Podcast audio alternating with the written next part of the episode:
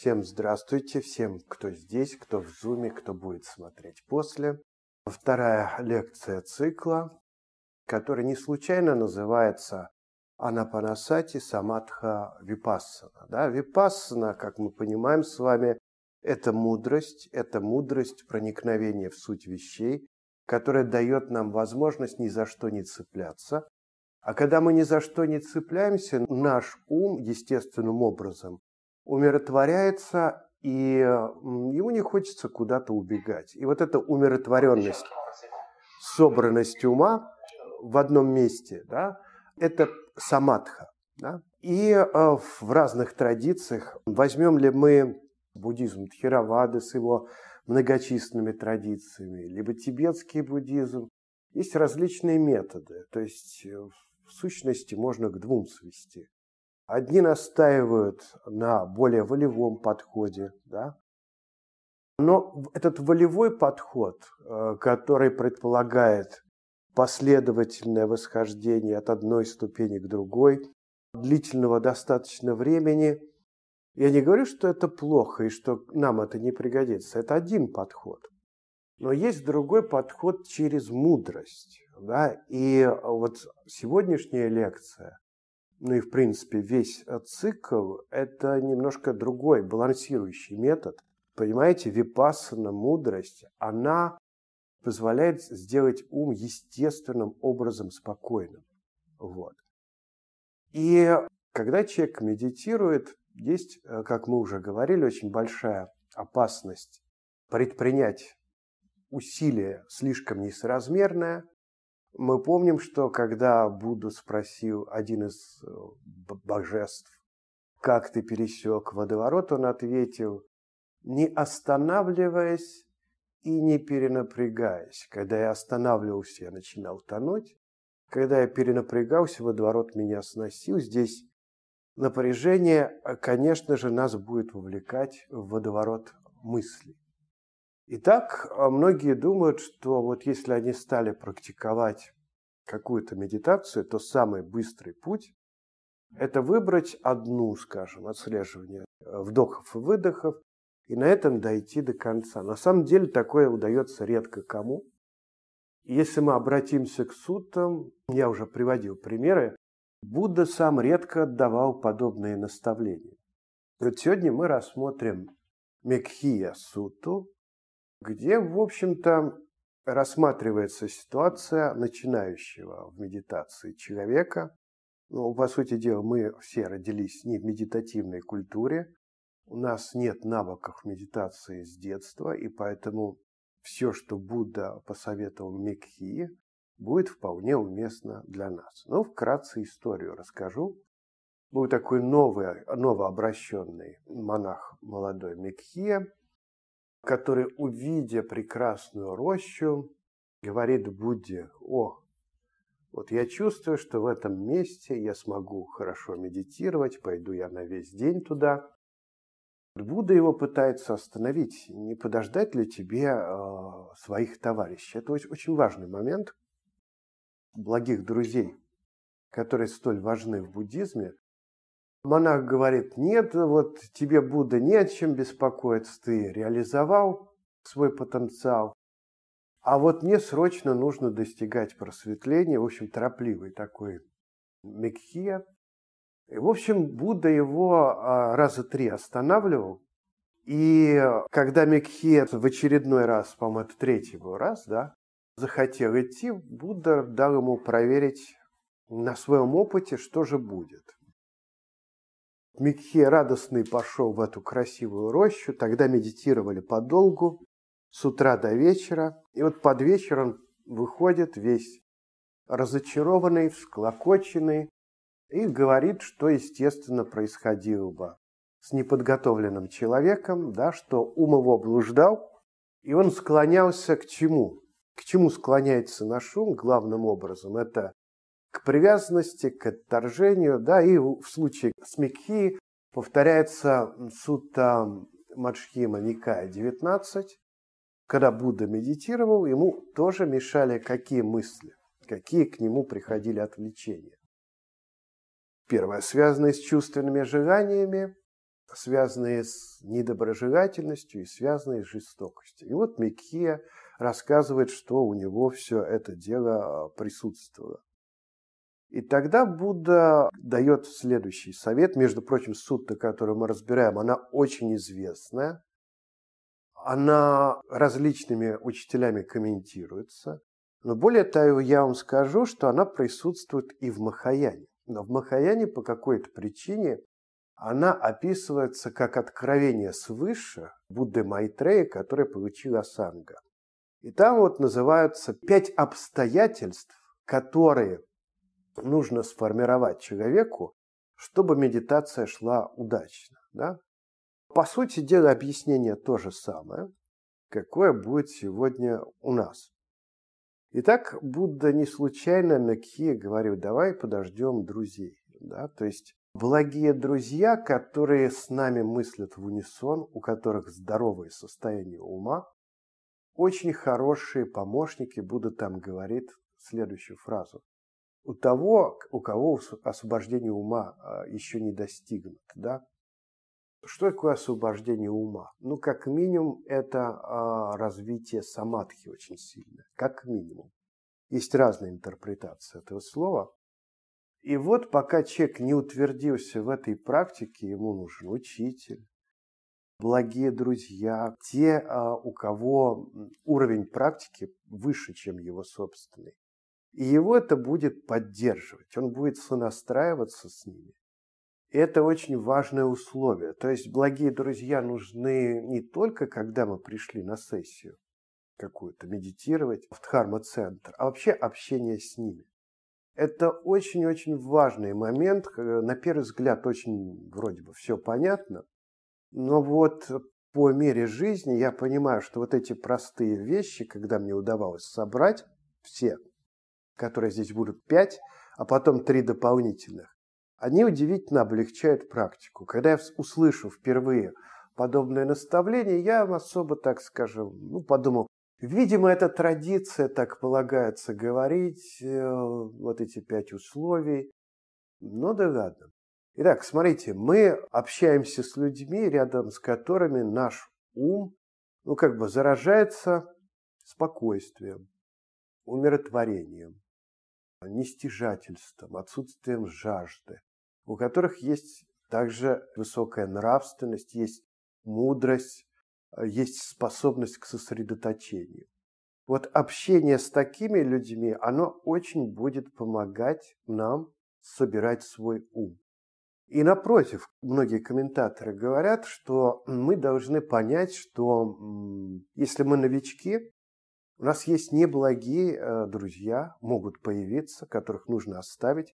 То есть это люди токсичные. Что это значит? Это люди, когда мы с ними соприкасаемся, начинаем общаться, затрагиваем какие-то темы, у нас легко возникает омраченное состояние сознания. И это как система. Да? То есть у нас возникает переживание, у нас возникает тревога, у нас возникает гнев.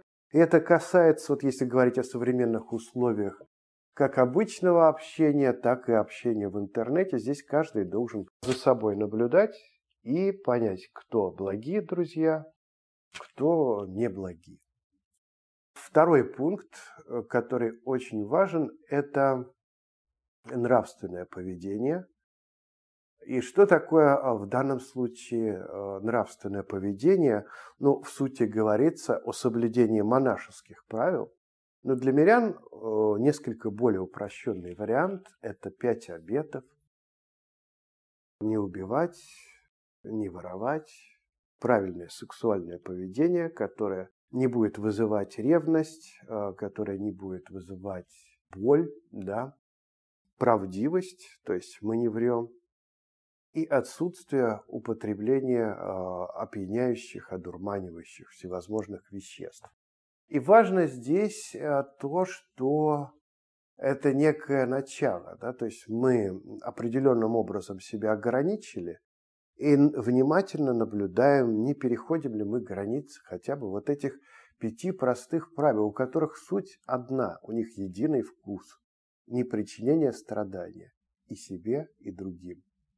Это а, на самом деле, если глубоко подумать, не различные вещи. Причинения вреда себе, причинения вреда другим. И вот э, есть люди, которые думают, ну а при чем здесь медитация? Наверное, все-таки вот эти пять обетов, нравственное поведение, ну, когда-то нужно было для традиции, а сейчас люди повторяют. Нет, это повторяют очень смелые люди, очень радикальные даже. Дело в том, что когда человек совершает нечто, за что его потом будет мучить совесть, его ум не находится в покое. Да? Это очень просто. Любое действие, не только пять обетов, да, но когда мы причиняем зло себе или другим, внутри себя мы знаем, что мы это зло совершили. И вот наш ум колышется вот от чувства раскаяния. Некоторые люди говорят, ну, вообще это не так. На самом деле, я вот вчера нарушил то-то, нарушил то-то, и ничего, вполне себе. У меня вот этих мыслей, связанных с совестью, со стыдом, не возникает. Тогда пускай эти люди посмотрят, какие сны им снятся. Понаблюдают внимательно, какие у них состояния ума, когда они соблюдают нравственность, а когда нет. Когда ум более легкий, на протяжении длительного периода. Может быть такой случай. Человек взял, совершил э, поступок какой-то, который причинил кому-то боль, или это обман, и человек думает, что он не вскроется. Это он думает, ну что такого, я сегодня прекрасно помедитирую, да целую неделю даже. А это нужно смотреть э, в такой длительной перспективе. Если вы, э, так скажем, внимательны к своему нравственному поведению, то вы заметите, что ум начнет успокаиваться. Это постепенно. То есть, когда у вас не будет диссонанса такого, что вот сомнение, а правильно ли я поступил? Грань такая, вы ее почувствуете сами. И почувствуете, что вам становится э, от этого легче. И далее Будда говорит, что э, третье, третий пункт, третье правило оно заключается в том, вот смотрите, есть благие друзья, мы от них заразились нравственностью уже. Это будет не формальная нравственность, не просто вежливость. Ведь вежливый человек тоже может пять обетов исполнять. Может быть, под лицом подонком исполнять пять обетов, правильно? Поэтому здесь очень важна взаимосвязь этих всех факторов.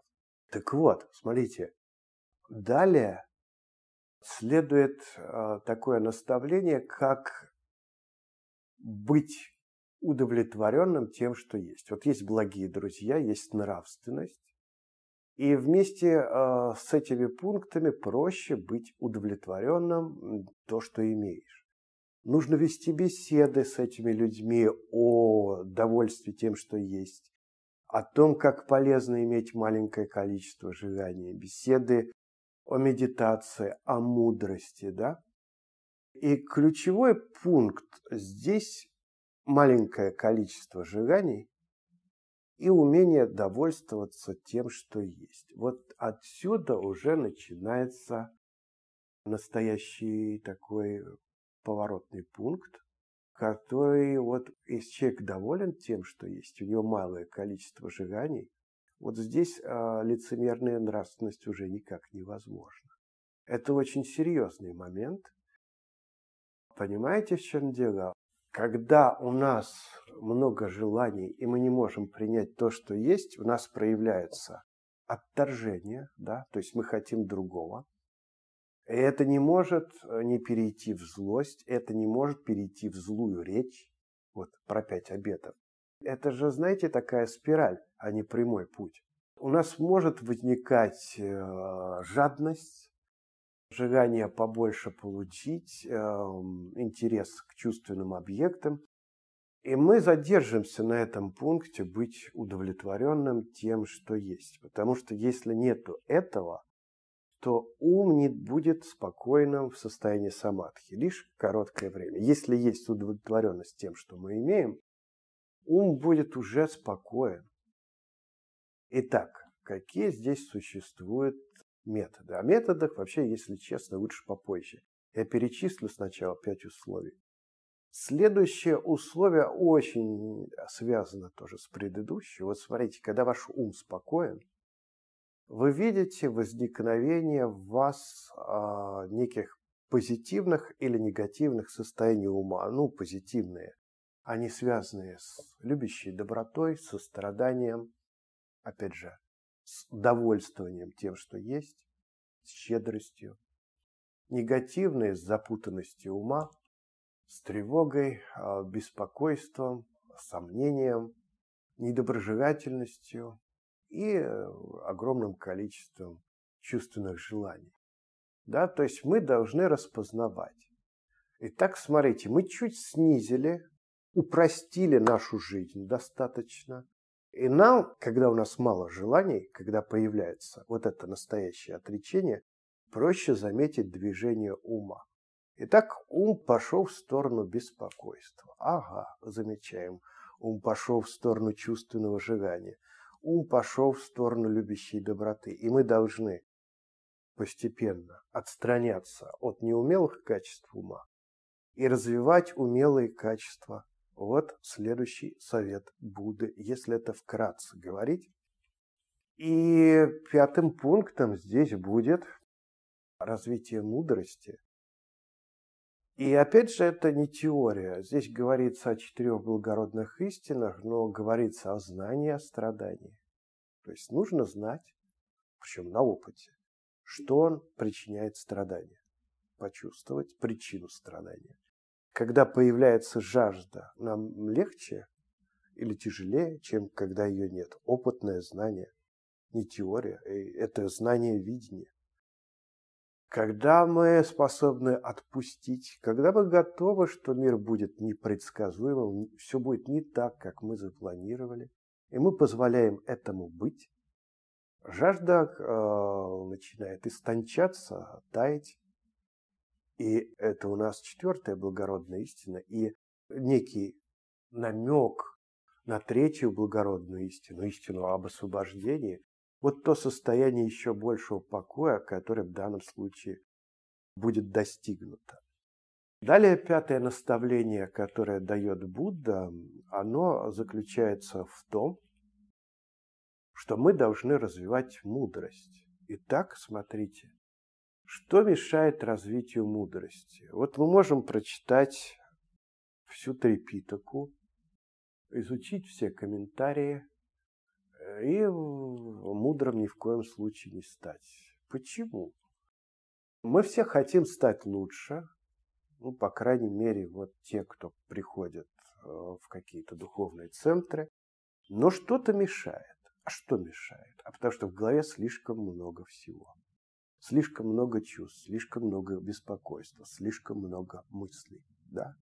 И для того, чтобы развивать собранность ума, сосредоточение.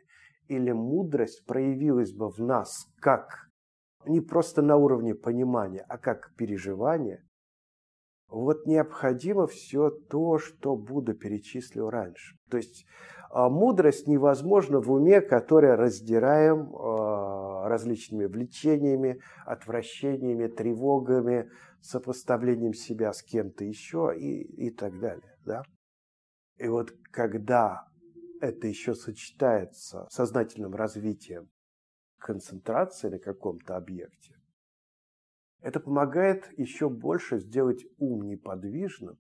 И когда долгое время ум пребывает в самадхи и никуда не движется, то с такой базой, хотя бы такой небольшой, знаний, Выйдя из самадхи, у человека будет мудрость проявляться сама собой. Мало того, что проще будут зарождаться умелые состояния ума, но и человек будет воспринимать явления как непостоянные, как не имеющие независимого существования, как имеющие некоторую неудовлетворительность. То есть можно много об этом читать, всю жизнь изучать, но если в уме нет для этого места, это никогда не заразит сердце. Да? А можно знать самые основы. Воззрение правильное, безусловно, нужно. Мы сейчас как раз о нем говорим. Но можно знать вот буквально то, что сказано в этой сути.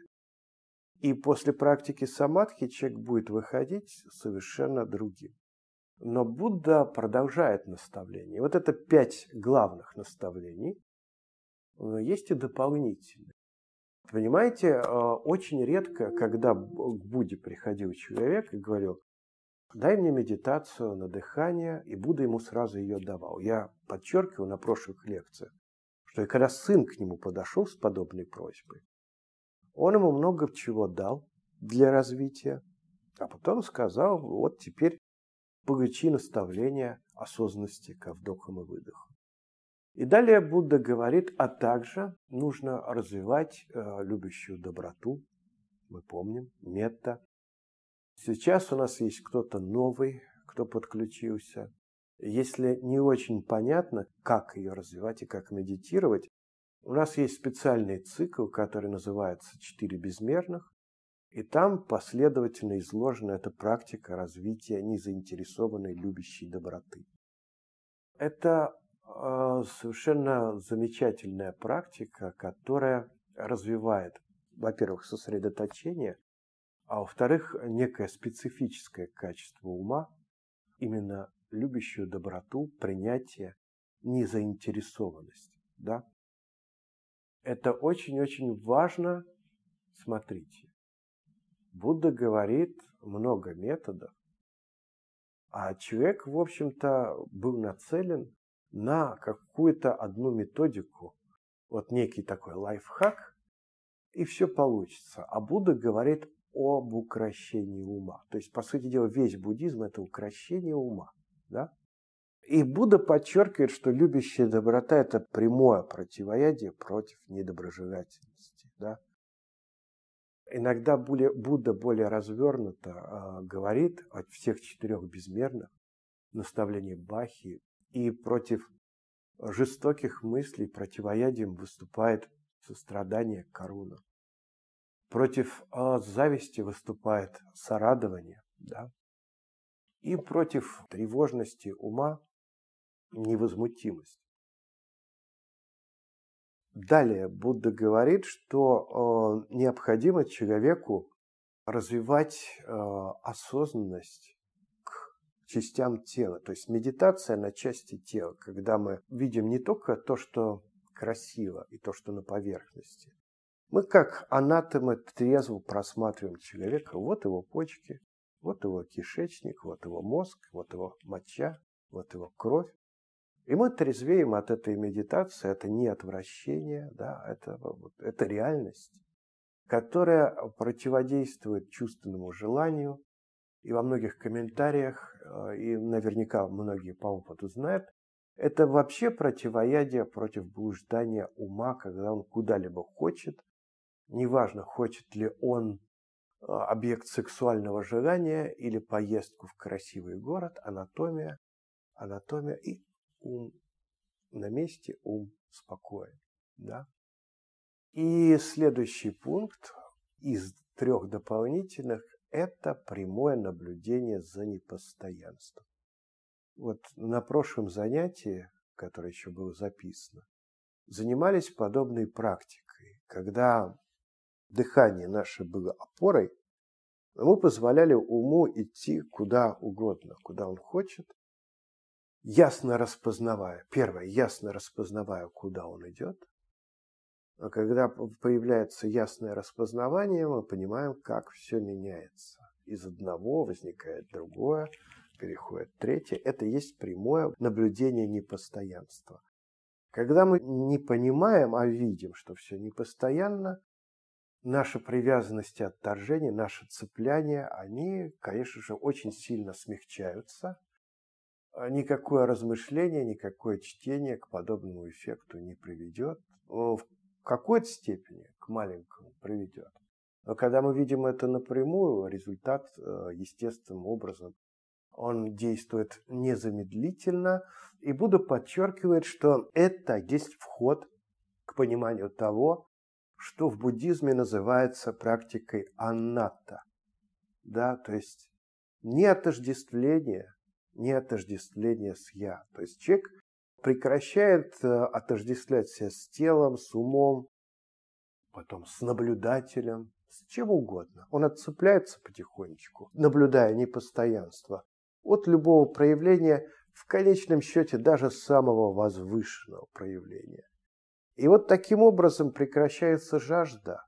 И вот это прекращение жажды и принцип анатта, несоотнесенности с я, это всегда должно идти вместе.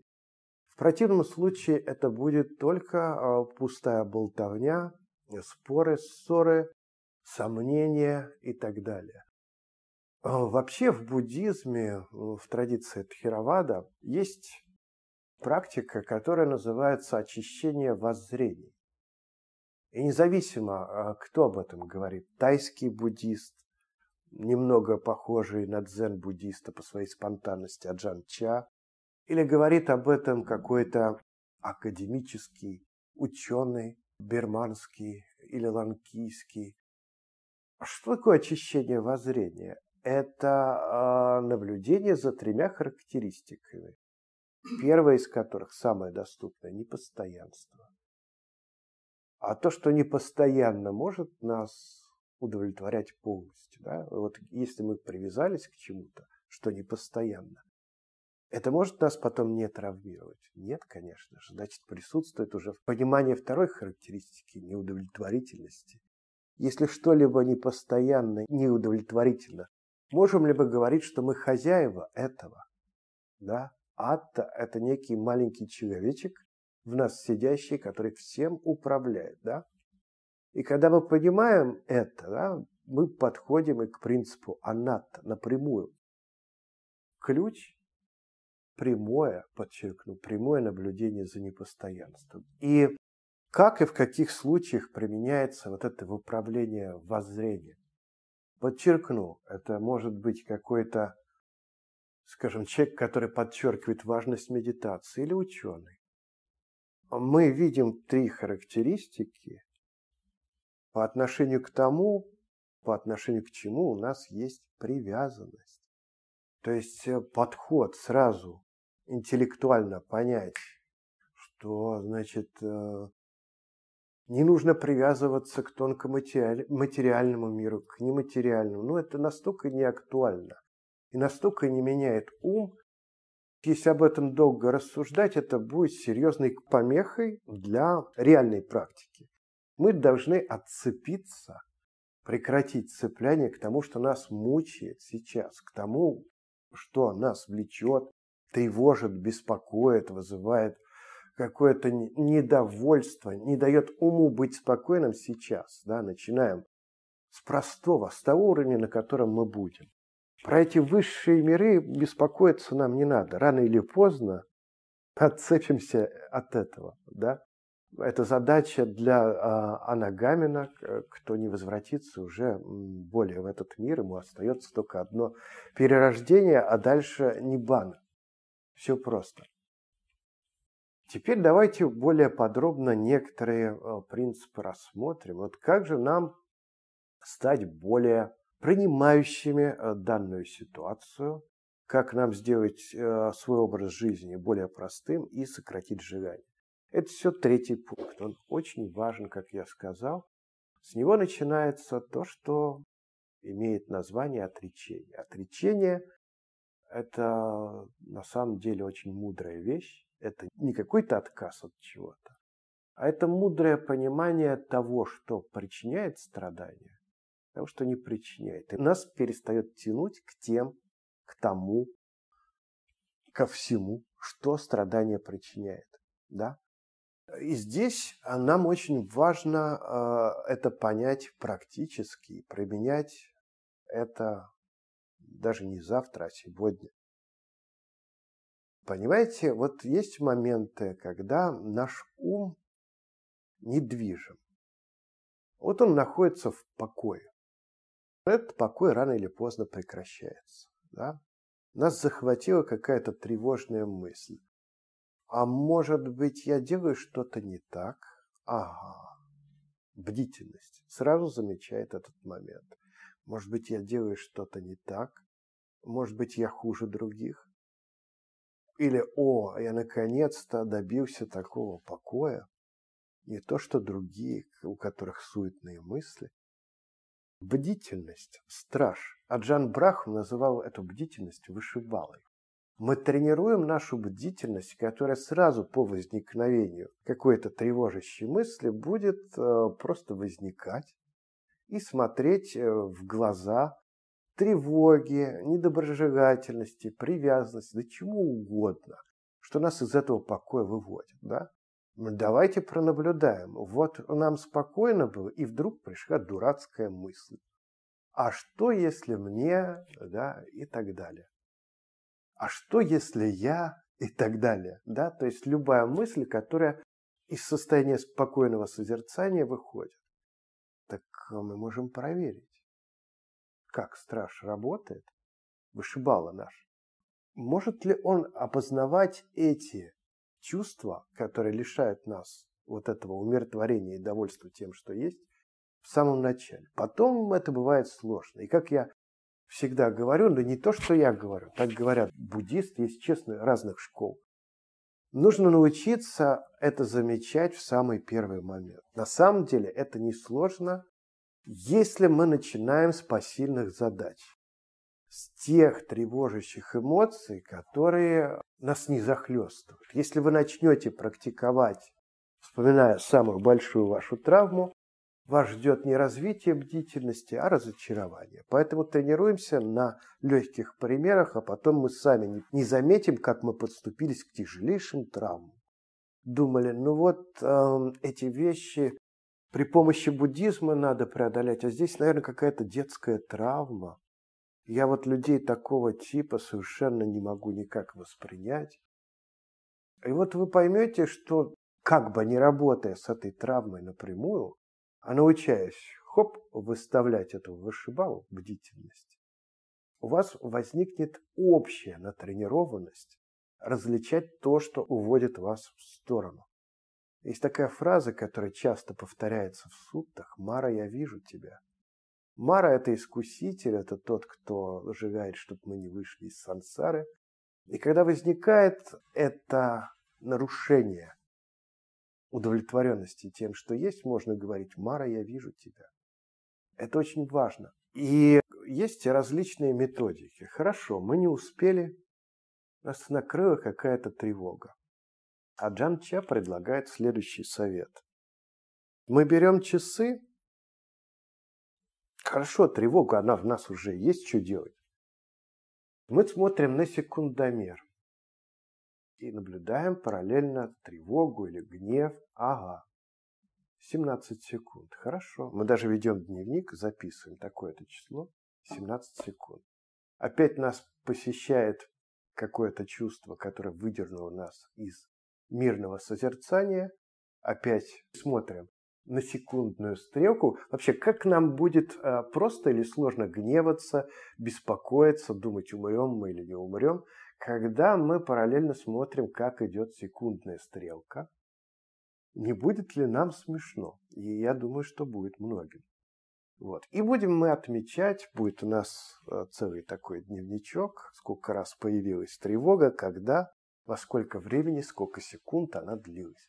Совет э, очень замечательный, его многие применяют. Теперь смотрите, на самом деле Будда, когда дает наставление Микхи, он же вкратце весь благородный восьмеричный путь перечислил. Четыре благородные истины и благородный восьмеричный путь. Смотрите, если мы говорим о развитии собранности ума, о практике самадха через мудрость, мы будем возвращаться к четырем благородным истинам и благородному восьмеричному пути.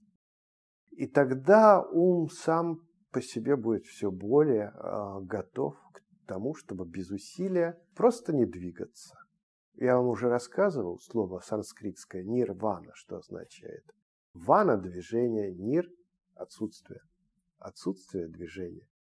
Ум остается спокойным и нужно это сделать наиболее естественно. Да? Вот как мы медитируем, так мы должны, там, я не знаю, готовить, ходить, общаться с людьми. Чем больше мы формальную и неформальную сферу практики сближаем, тем у нас лучше будет прогресс. Да? Вот Будда на самом деле объяснял медитативную практику именно так. Да? Будда там еще, знаете, такой дает дополнительный совет, что нужно медитировать, отслеживая вдохи и выдохи, чтобы сократить количество концептуальных мыслей. Да? Это очень интересный вопрос. Медитация на дыхание, Будда подчеркиваю, она связана с тем, что концептуальных мыслей становится меньше. Вот такого не даст образ. Да, вот если мы пытаемся с большим усилием э, сфокусироваться на образе, а у нас есть предрасположенность к концептуальному мышлению, такого эффекта не будет. Почему? Дыхание, оно естественный объект и объект движущийся, непостоянный. Да? Мы наблюдаем за движением. За движущимся объектом наблюдать проще. Вот какой важный момент. Но то были времена Будды. И тогда Будда давал вот такое простое противоядие, как медитация на дыхание. Мы же раздираемы э, огромным количеством влитой в нас информации, и, соответственно, нас тянет эта информация в разные стороны. И если мы серьезно хотим практиковать, придется от многого отказываться, если честно, и выбирать, кому что важнее. Множество хобби, множество книг по разным темам, либо действительно серьезно меняться. Если в нас будет много всего, измениться мы не сможем никогда. Пойдем мы к такому-то психотерапевту, к такому-то великому учителю, буддийскому, индуистскому, я не знаю, к стойку. Современные стойки вроде есть, возрождается. Эффект будет один и тот же. То есть мы должны сократить количество мыслей, желаний, увлечений, сделать нашу жизнь простой. Все подчинить цели Какая цель? Она очень простая, она всем понятная. Уменьшить количество своих страданий. Это очень просто. С уменьшением страдания приходит оборотная сторона страдания – счастье. То есть мы увеличиваем, соответственно, уровень удовлетворенности своей. И действительно мы будем становиться более счастливыми. Итак, по тому, что сказано. Есть ли какие-то вопросы перед тем, как мы двинемся дальше? Да, Владимир. Смотрите, как бы я просто на камеру говорю вопрос Владимира, как отслеживать свою внимательность по отношению к злости, чтобы не подпитать злость саму, да? Ну, не обязательно злость, что угодно. Ну, лю, да, любое качество, ну как же.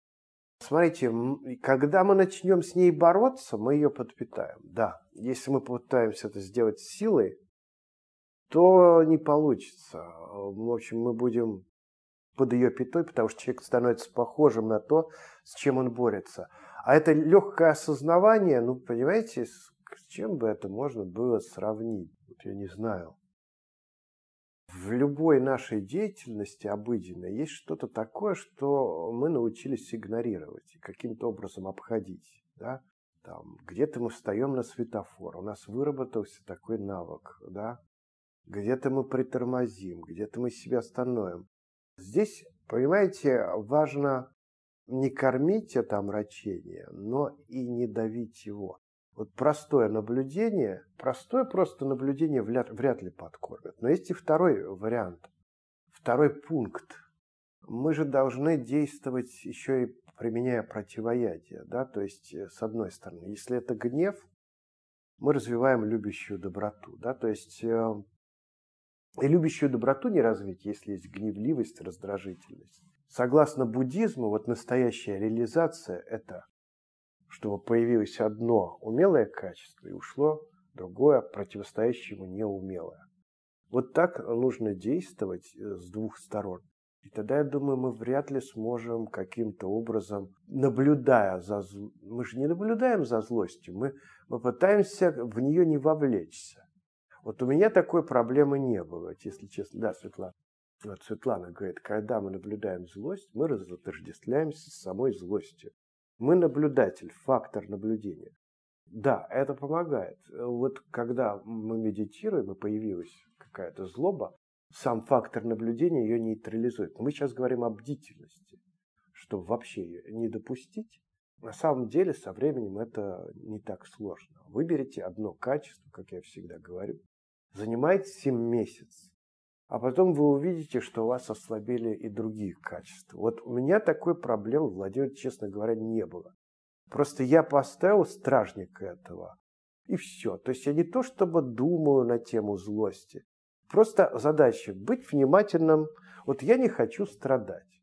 И я решил проверить, если я раздражение не буду, при не буду допускать на самом первом этапе различать, на самом первом этапе не кормить, то, в общем-то, и боли будет меньше. Вот не то, что это размышление или направление внимания на гнев. Напротив, это не вовлечение внимания. Понимаете? То есть мы вниманием здесь не кормим. Мы, мы стремимся не вовлечься в это. Мы не направляем внимание на злость. Как раз нет. Наша задача не направить внимание на злость, на размышление о ней, на какую-то ее подпитку. Вот.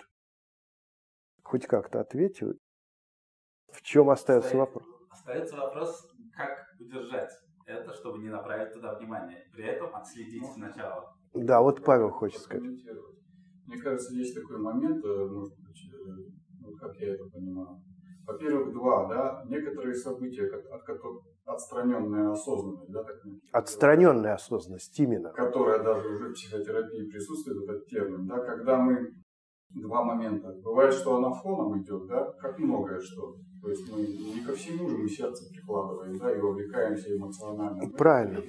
То есть, ну, кто-то менее, например, раздражительный. Или бывает же иногда, когда ты Э, конфликт ведешь или какие-то разговор какой-то, да, казалось бы, на повышенных тонах, но получается себя немножко сдержать и не вовлечься, не пострадать. Совершенно верно. Вот этот момент, то есть даже разговаривая, то есть используя уже и глаз, и ухо и так далее. А тут момент, что ты можешь видеть объект, но эмоционально, эмоционально быть на дистанции. Да. да, вот Павел верно сказал, что мы не вовлечемся, если того, если мы сохраняем дистанцию. Да, да. во-первых, это может быть фоном, просто фоном. Да, фоном. Фоном идешь и видишь какого-то человека. Ты его видишь, отстраненно его осознаешь, и он вообще фоном. Грубо говоря, он даже внимание твое занял процентов на 20 максимум. Mm. А можно на эту злость и посмотреть в принципе. То есть внимательно на нее посмотреть, но не участвовать с ней, понимаешь? То есть не, трans, не прилагаться сердцем к ней, так скажем, не вовлекаться. Да, не, знаю, не прилагаться сердцем, это очень хорошая фраза. на самом деле это не образ. Сердце основа, это то, без чего ни один ментальный процесс не возникает. Да. Если, по сути это брать, да, когда ты приложился, э, пошел, и у тебя пошел мыслительный процесс об этом, пошли эмоции, вот это и есть сердцем приложился. Угу. Ты можешь даже направить на, нее, на эту злость внимание, если получается, конечно. Вот и просто посмотреть, как она исчезает. На страх на Да. Это актуально же, да? Конечно. Конечно. Можно и фоном это, можно и это. Ну, конечно, это с легкими объектами. Например, ну, кому тяжело, у кого ну, что-то невозможно это делать. Есть такие объекты, от которых ты не денешься, даже думая об этом и готовясь весь день, придешь все равно. Да. Принцип отстраненного наблюдения, это называется безоценочная сати, сати осознанность, да? То есть она наблюдает, э, не вовлекаясь, мы себя при этом не ругаем абсолютно, если мы видим, о, поднялся гнев. Наоборот, классно, я заметил, классно. То есть мы замечаем а, вот эти омраченные эмоции, и нужно к этому относиться как к успеху, как к победе, потому что раньше мы за ними шли, эмоционально с ними отождествлялись, и они нас тащили, и вот к чему мы пришли. Психотерапия тоже использует вот эти методы. Они действительно пришли из буддизма, и они не только в когнитивной терапии, они в бихевиоризме, так или иначе. Ну, бихевиористы, точнее, они удивлялись, почему их выводы настолько похожи на буддийские. Но не будем э, отдаляться. Еще такой важный момент, при всем при том, сбалансируя, практикуя восьмеричный путь, мы все же занимаемся медитацией. Знаете, есть такая сутта, и не одна, где Будда говорит следующее. Кто не практикует самадхи, тот не практикует благородный восьмеричный путь. Почему?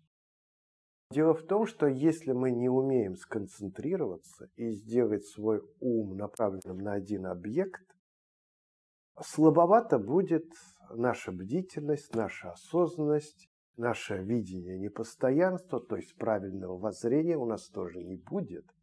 Все взаимосвязано, это очень интересно. Да? То есть, когда мы занимаемся практикой самадхи, наша разрешающая способность видения первого момента зарождения э, каких-то омрачений, она увеличивается. Да? И вот как-то мы с Антоном Безмолитвенным записывали цикл лекций по Абхидхаме, я думаю, возобновим еще. И вот мне Антон сказал, мы там изучали прекрасные ментальные факторы, неблаготворные. Он говорит, это все будет по-настоящему действовать. Мы, конечно, там все описали, как это будет действовать. Если человек на несколько месяцев уйдет в ретрит и будет заниматься однонаправленной концентрацией. В запись это не вошло, но мы с ним пришли к полному согласию. Да? То есть, когда человек устроит себе такой ретрит, знаете, у него это тут же будет увеличиваться, увеличиваться вот это разрешение. И казалось бы, вот этот, эти тонкие моменты, с которыми нельзя справиться, все, они уже видны. Знаете, когда человек а, развивает однонаправленную концентрацию, он видит непостоянство, понимаете, вот что-то что непостоянно. А здесь он видит, что непостоянно. Это, это, это, потому что это в 10-20 раз увеличивается. Да? Точно так же любящая доброта. Вот это как Full HD разрешение. Все, вы подумали, и тут же его образ, вот как вот в таком вот высоком разрешении перед вами предстает, и волевых усилий особых прикладывать-то, собственно, и не надо. Еще что я хочу сказать, прежде чем мы поговорим и будут вопросы. Вот, Владимир, я помню, когда я был в ретрите, ну вот я переслушивал беседы ваши, вы говорили, что когда вы занимаетесь практикой самадха, вы менее удовлетворены по выходу, да. чем когда вы занимаетесь випасной. Можете объяснить, почему? Могу, потому что если я занимаюсь випасной, я на выходе чувствую себя правильно в том смысле, что э, я никогда не чувствую каких-то э, отвлекающих факторов, не отвлекающих, как сказать, ну, неблагих факторов. То есть я могу, если я сильно сосредоточен, по выходу э, иметь негативные какие-то эмоции или еще что-то. Я понял. И здесь очень важное замечание от многих учителей. То есть, если вот вы сказали, когда я начинаю перенапрягаться, да, или как вы сказали, или слишком сосредотачиваться, какое слово произнести? Я не возьмусь сказать, что именно я сказал, но слишком может быть. Вот слово слишком. Слишком концентрируйтесь, тогда по выходу у вас не будет благотворных состояний ума. Значит, здесь нужно соизмерить вот это, а, то, что Будда говорил не перенапрягаясь и не останавливаясь. Да, у большинства людей нынешней эпохи в сторону перенапряжения идет. Если, вот вообще, знаете, говорят учителя, нужно, чтобы с самого начала, это не обязательно ждать, все, мой ум пуст, там свет появился, и после этого я выхожу и всем улыбаюсь. Ня. С самого начала нужно тренироваться так, соизмеряя расслабление и ясность нашей концентрации, чтобы, а, скажем, напротив, понимаете, если мы слишком сосредоточены, нам не захочется общаться, мы будем немножко отчуждены от людей, да. А, если кто-то нам что-то скажет, мы можем быть раздраженными. Это явный признак, что в самом начале мы слишком сильно напрягаемся, чтобы удержать внимание. Слишком много воли приложили.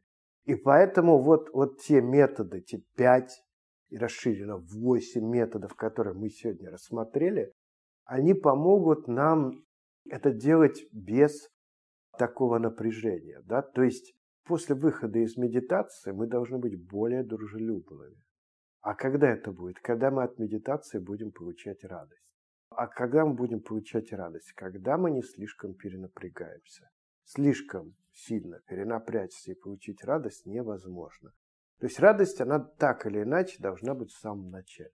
Безусловно, есть различные подходы к медитации, более волевые есть.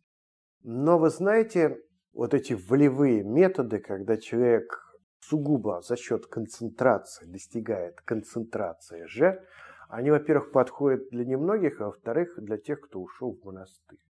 Вот в нашей простой жизни, где есть отвлечение, сугубо волевые методы могут привести к головной боли, тревоге, и практика самадхи поэтому часто будет приносить неудовлетворенность.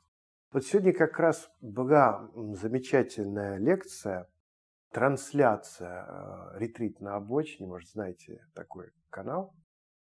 Девушка из Литвы, монахиня, сестра Пия. Она говорит, вот я долго-долго медитировала. У нее постриг в монастыре был Паука Саяда, занималась по методу Паука Саяда. У нее не пошло. Но у нее пошло по-другому. У нее пошло, когда она поняла, что от медитации нужно заниматься с радостью. Вот она говорила все время, вот как неправильно, когда не чувствуют люди радости. Но под конец программы она сказала, но я поняла это фактически совсем недавно. То есть она очень долго давила, давила, давила. Она думала, что это ее учитель давит, Антон сказал. Потом она поняла, что это ее была интенция, от которой она долго не могла избавиться. Иногда какие-то простые вещи человеку нужно повторять, повторять. Он ему будет сопротивляться. Он говорит, нет, но это не самое важное. Если я меньше сосредоточусь, будет хуже. Не такой рост будет быстрый, да? Советую всем вот эту беседу послушать, потому что там она говорит об отпускании, и через это отпускание происходит само по себе самадхи. Это умение отпустить. Умение отпустить и третий пункт – малое количество желаний, удовлетворенность – это, в общем, одно и то же. И все эти пункты, они очень, э, так скажем, это не разные практики, да? Пять или восемь пунктов, они очень взаимосвязаны. Там есть среди этих рекомендаций, даже вот смотрите, медитация на дыхание, ради того, чтобы успокоить обилие наших дискурсивных мыслей. Так, далее у нас есть еще какие-нибудь вопросы, может быть? Да, хотел бы просто для себя кратко э, понять, э, правильно ли я услышал, что опять обстоятельства солнечной же практики, если упрощенно, то это, во-первых, благие друзья, правильное окружение, во-вторых, нравственность, в-третьих, удовлетворенность тем, что есть, четвертое развитие благих качеств. И отпускание неблагих, и пятое это развитие мудрости. Восемь, смотрите, это а, значит любящая доброта, это созерцание а, частей тела, прямое наблюдение за непостоянством, и еще буду добавил а, сокращение, даже их получается не 8, 9, а еще а, сокращение концептуальных мыслей. Вот, таким образом 9 у нас получилось. Спасибо Вот. Ну и на всякий случай перечитайте Мекхия Сутту. Просто ее найти. Мекхия Сута.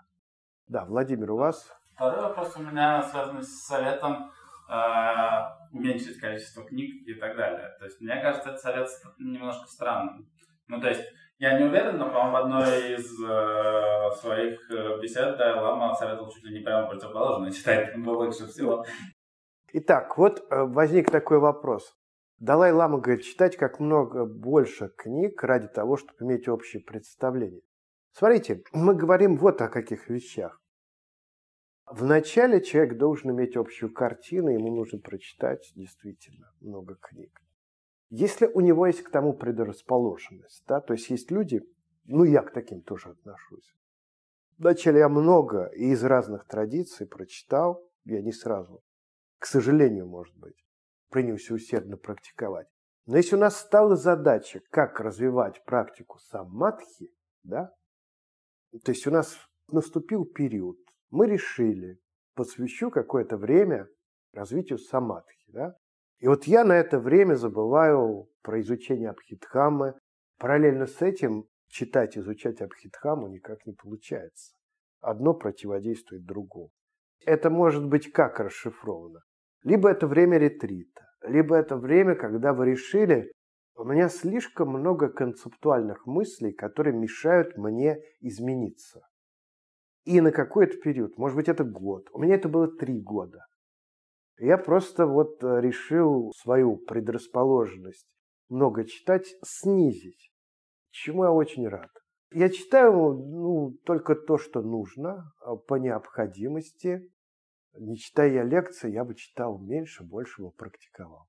Поэтому здесь противоречия нету между тем, что некоторые говорят вначале много прочитать, если есть необходимость, для того, чтобы понять, что свое, нужно много читать. Но когда вы решили сделать акцент на вот этой практике умиротворения ума, тогда, разумеется, понятно.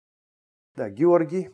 Да, ну вот такой был, ну это не то чтобы вопрос, может быть, а, какой-то встречный комментарий, потому что вы сказали, а, что ну, по поводу самадхи, что необходимо раздевать, без этого не практикуется благородный методичный путь, потому что мы настраиваем свой инструмент, он более четко и детально видит происходящее. Но, безусловно, вы согласитесь с тем, вы об этом тоже говорили, что все-таки более первичной является осознанность или осведомленность о состоянии нашего ума, о том, что вообще, э, чем является наш ум и что в нем происходит. То есть, э, по сути говоря, очень многое скрыто от нашего внимания прямого. И тут нужно понимать, что вот эта вот даже концентрация, наведение фокуса, она работает только там, где позволяет осознанность. И вот эта осведомленность. Если осознанность не позволяет, как бы видеть э, то, что происходит в уме, то э, самадхи, вот эта концентрация там работать не будет. Я согласен. Очень часто даже вот, допустим, какие-то рекомендации, которые есть, вот звучит слово «должен». Да, мы себя настраиваем в определенном направлении, но вот это слово «должен», оно очень опасно, потому что да. самое главное, что мы должны, это видеть то, что есть в нашем уме непосредственно. И даже если не совпадает с нашими буддийскими как бы взглядами о том, что мы должны, нашим, допустим, представлением э, как о буддисте, то нужно это видеть. Георгий, я с вами абсолютно согласен, и, может быть, в следующем, на следующем занятии или позже мы поговорим о пяти духовных способностях, да, и там первая из них – сати, осознанность.